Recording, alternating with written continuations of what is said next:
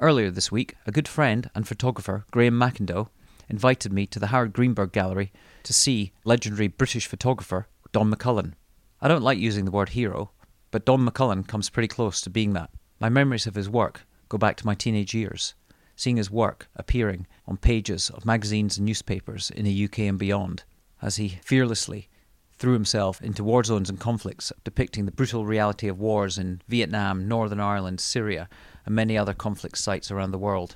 But there's something about his work the compassion, the humility, his amazing compositions, these stark black and white images that give you a glimpse into the soul and the hearts of the victims. It was a privilege to be in the company of greatness and spend an hour and a half listening to the wisdom and the insights, the experiences, the pain, the pain and the memories that clearly never leave of someone that has seen suffering on such a scale. He mentioned during the interview some of his lessons of life. Never retire, have endless horizons, always cultivate a curious, wandering imagination, and ironically, never meet your heroes. My plan at the end of the interview was to go up to Don and ask him if he would be part of the Impossible Network podcast. I would love to interview him, but on saying that, I couldn't bring myself to. The closest I could get is to ask him why never meet your heroes. And here's his answer. Hi. Earlier on, you mentioned about never retiring, but he also said never meet your heroes. I'm just wondering if that's based on personal experience, and if so, did it change the direction of your work or Well, I impact did, it? I did meet um, Edward Steichen one night in MoMA, Bruce Davidson. I, I had a brief love affair with Magnum for a year, and I decided I didn't want to stay at Magnum. I wanted to be a loner.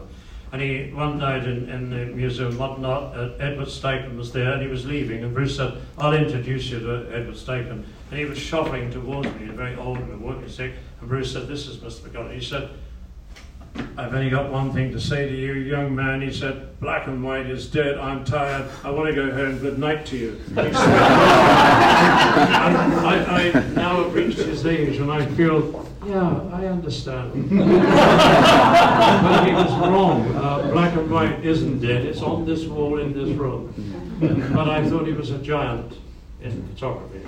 Uh, I, I love those previous giants. They're not around anymore. They were they were one-offs, and they taught me to choose the journey that I have chosen. for But you life. said you met Eugene Smith as well. Eugene Smith. Yeah. Yeah. well, I think he was just a bit pissed off at me because I didn't buy him a few more drinks. so uh, he was he was a giant too, and he was messed up too. You know, I think he, he used to weep quite frequently. You know, there's nothing, no harm in men crying. We don't tend to do that in the normal hemisphere. We've left it to the um, you know the emotional the Greeks and the Levantines and, and the Italians to cry. They cry. Yeah. It's not a bad thing crying, really. Can we end on crying? Is that all right? I'm not going to cry now. This is, but uh, yeah, photographers should cry more often. I think.